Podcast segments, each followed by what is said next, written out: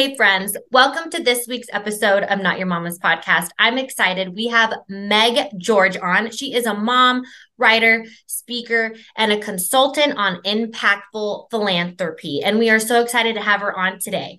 So, Meg, tell us about your work. What does it mean to be a philanthropy advisor? Thank you for having me. I'm so excited to be here. And thanks for the question because I grew up without ever using the word philanthropy or having any idea of what this concept meant. Philanthropy is the actions we take to make the world a better place. So the word itself actually means love for mankind. And when you think about it that simply, that's exactly what it is. It's it's the way that we can improve the lives and of the people around us and the communities in the world that we live in.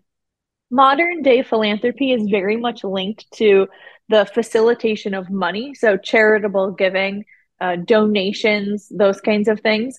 And being a philanthropy advisor means that I'm consulting with nonprofit organizations on how to be really strategic in raising money that they need to fulfill their plans and achieve their goals. Typically, that's around some kind of project or initiative.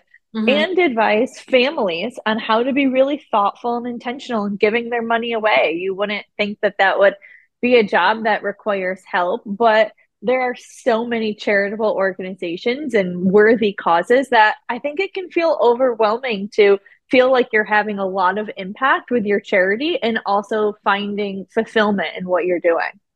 No, I love that because so many people want to like donate, have um, you know, a cause and purpose in life. And I think when you give, it really does give you back tenfold. Like for you personally and emotionally like i know like just for instance this is not the same but like just even giving a compliment to someone during the day can like make you feel so much better and so i love that you help people try to reach those goals in the philanthropy space because you know i've always thought about having a charity or it's like how does one start that you know like these nonprofit fundraiser things because it's just goes in over my head. So if someone was interested in doing something like that, how would you advise them in such way?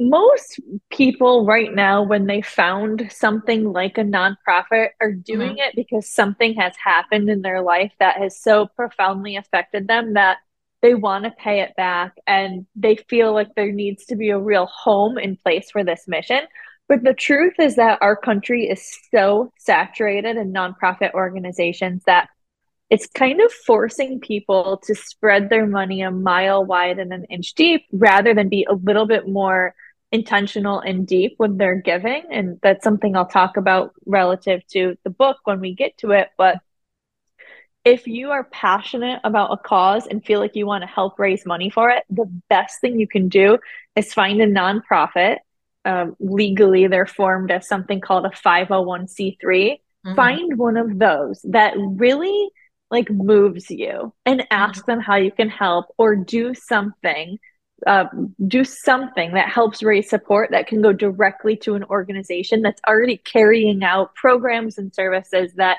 you believe in because there's a lot of things in this country that are duplicated right now and it's a little bit confusing for donors on where to put their dollars because they feel great about really similar things if that makes mm-hmm. sense yeah yeah, and and then to your point, you know, you wrote that children's book focused on philanthropy, and it's launching this fall, so we can't wait to get our hands on it.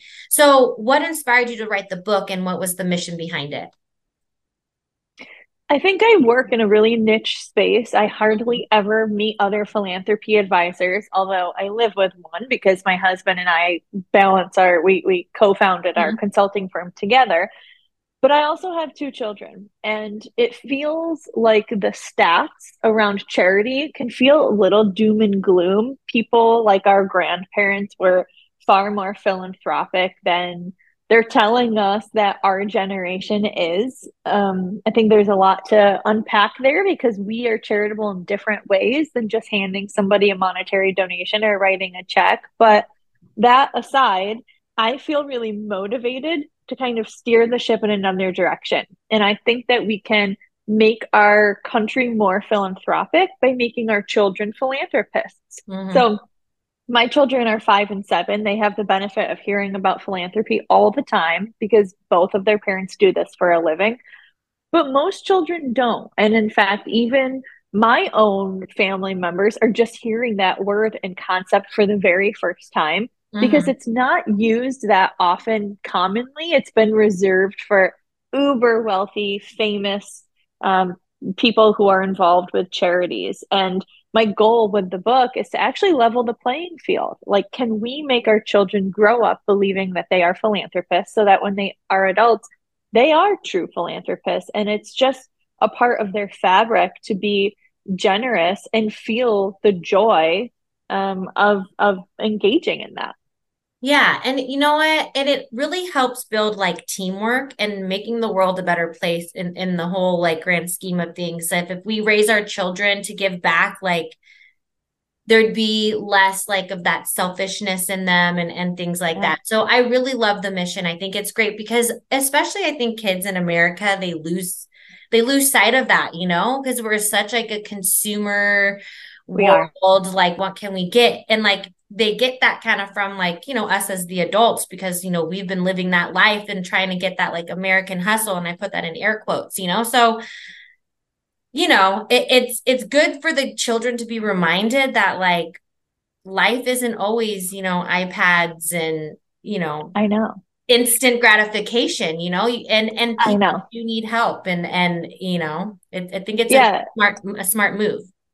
We live in such an excess culture and my kids have been learning this week at school about growth mindset versus fixed mindset. Mm-hmm. And I tell them growth mindset is also so very much tied to philanthropy because as adults, we can kind of interpret those mindsets too into the idea of um, like abundance or scarcity. So when we live feeling like our kids deserve everything and we need everything in our household and for our family and for their birthdays and holidays, then we're probably less apt to be generous, to be philanthropic. But if mm-hmm. we can live with an abundance mindset, a growth mindset, then we can always like claim more and we can always give away and give and give of ourselves because mm-hmm. there's more to claim and to take. So I think that our the generations that are rising stand the opportunity to learn more about how much there is in this world and how lighting someone else's flame does not put out your own.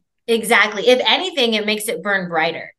You know, I and so. I think and I think that's a great reminder that we do need to instill in us so that we can remind our kids about that. Cause it I think knowledge starts with like the power of us knowing and just keeping that open mind because we can get lost in it too.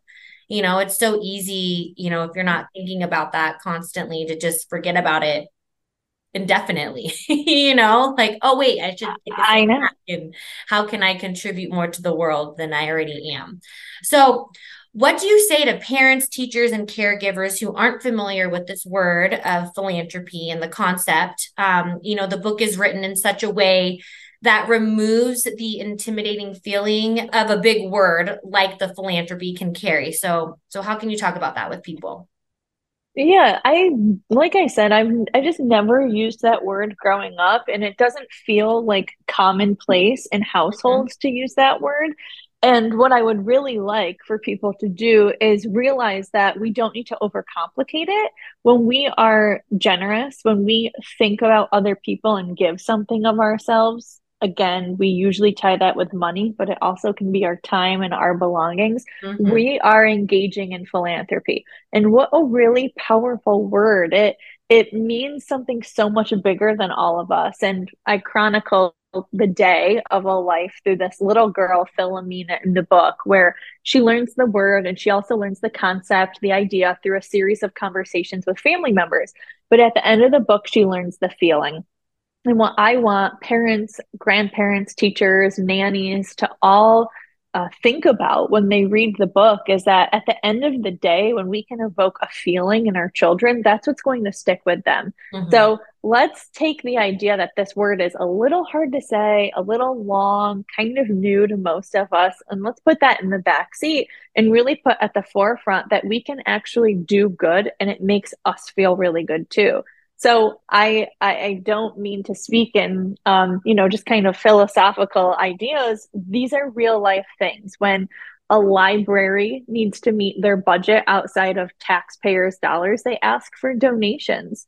Mm-hmm. When um, performing arts centers want to bring more ballet or music to communities, they ask for support, financial support.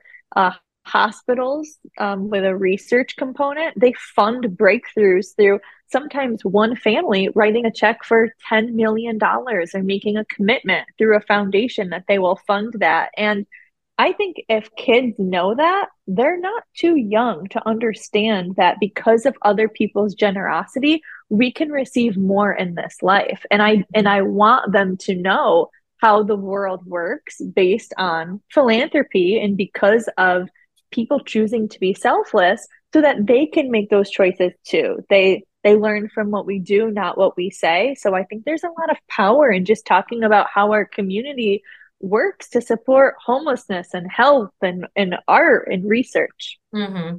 Yeah. And it's true. You made up a, a, good point. Like things aren't taught, they're caught, you know? So they're going to pick up on our behaviors and our actions and the words that we say.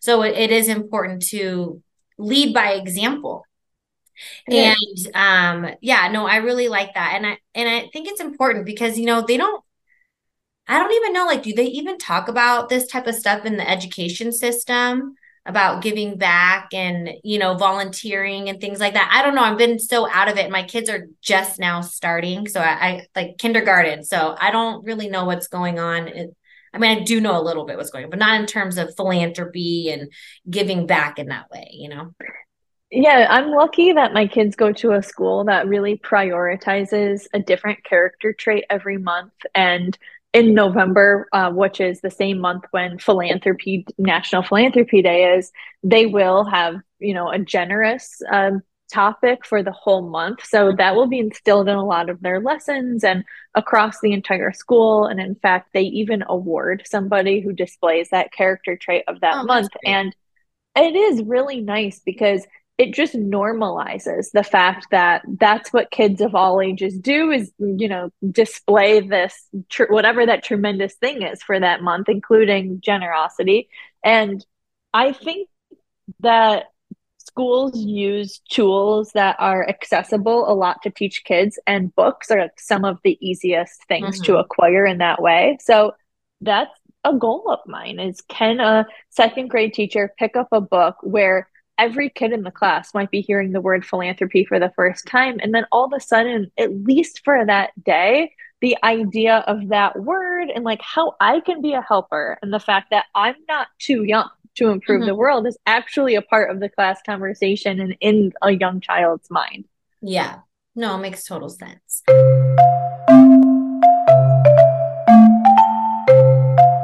Okay, Meg. So I have four questions I ask all my guests, and I can't wait to know what your answers are. And my first one is Who and what inspires you?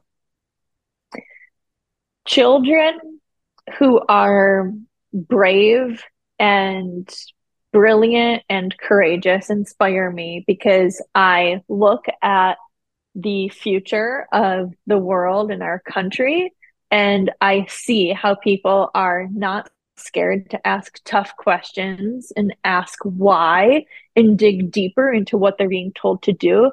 And that inspires and motivates me to keep mm-hmm. doing my work and to keep parenting the way that I do because how both refreshing and exciting is it to think about the fact that we're preparing like our world for the next generations to take right. it over and that they're already showing that they're enthusiastic and energetic to know all the things that they can know and like take action. I love that.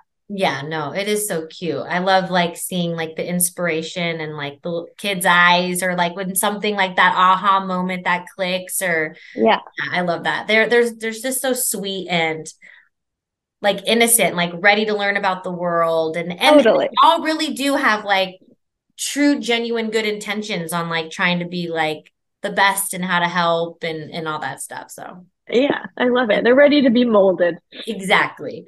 So my second question is what is something you wished you knew when you were younger? I wished that I knew more about growth mindset and the idea of living a life of abundance when I was younger because I felt um, competitive and serious. And I felt like mistakes mattered so much, and every life choice I made was going to be such a significant one. And at the end of the day, if you are a confident and honest, hardworking, um, and personable person, you can make it in this world and you can find work that you love and find people who you actually want to be around. And if I could have a conversation with my younger self, I would introduce the idea of um, abundance over scarcity and growth mindset over fixed mindset so that you can kind of take the pressure off of you a little bit about constantly being perfect or taking everything you can and knowing that there's a lot in this world to claim for yourself. Yeah, no, that's good. That's like a great reminder to just woosah, relax. Like, you know, you're going to be taken care of. Like, I know there's like, I feel like my younger self can say the same thing too. You know, like, you don't need to be so serious. You know, you're going to be taken care of. Like, this too shall pass. It's just a season, you know? Totally. I, I'm with you on that. Um, okay, so what's the essential part of your daily routine? It feels like probably a lot of moms, especially, would say this, but being by yourself and being able to hear yourself think, right? Yeah. When my kids go to school, even if I go outside by myself for five or six minutes, it feels like such a restart to my day. I need to be able to think and organize my thoughts. And if I'm constantly hearing noise and voices and having to answer questions, I am the first to admit that I lose my patience. And I don't like that version of myself. Yeah. So, the essential part of a daily routine that results in me being the best version of myself means I need a few minutes of like a smart water and a walk or some kind of outside time by myself. yeah. No, it makes such a difference. Um, and then my final question to you is the best advice you've ever received. A little bit taboo, but I'll stand by it. Work smarter, not harder. I grew up in a culture that was like, do not call in sick, do any job you have to do to make money, like be the first one in the office and the last one to leave. We live in a very digital world, an evolved, ever changing society. And if you can think critically, if you can think for yourself, if you can advocate, if you can communicate, you can work smarter, not harder, and have downtime and feel fulfilled by your work and find things that feel really meaningful for you and well aligned with your skill set. So that was advice that I was given right out of college and I've always stood by it. Oh, I love it. No, that's great advice and a great reminder for people out there just kind of, you know, worried about you know what their next steps are. Um so before we go, do you have any last words to the mamas out there? Thank you for caring so much about being a good mom because all of us who listen to a podcast like yours and who are constantly thinking about what we can do to make sure that our kids are set up for the best possible life means that we are trying so hard at our job as a mom. And I'm grateful to all the other moms on that same journey. Um, my book has been such like a labor of love and I'm just tremendously grateful for anyone. Uh, November 15th, it'll be available who wants to pick up a copy and start to explore this conversation with your own family. I'll always be posting resources on my website just to make the conversation even easier and fun because giving back should be like an enjoyable thing that we do. Yeah. So, thank you. No, thank you, Meg. And thank you for everyone listening to this week's episode of Not Your Mama's podcast. All of her links are down below in the show notes. Don't be shy, go say hi. And I hope to see you all in the next one. Thanks, guys.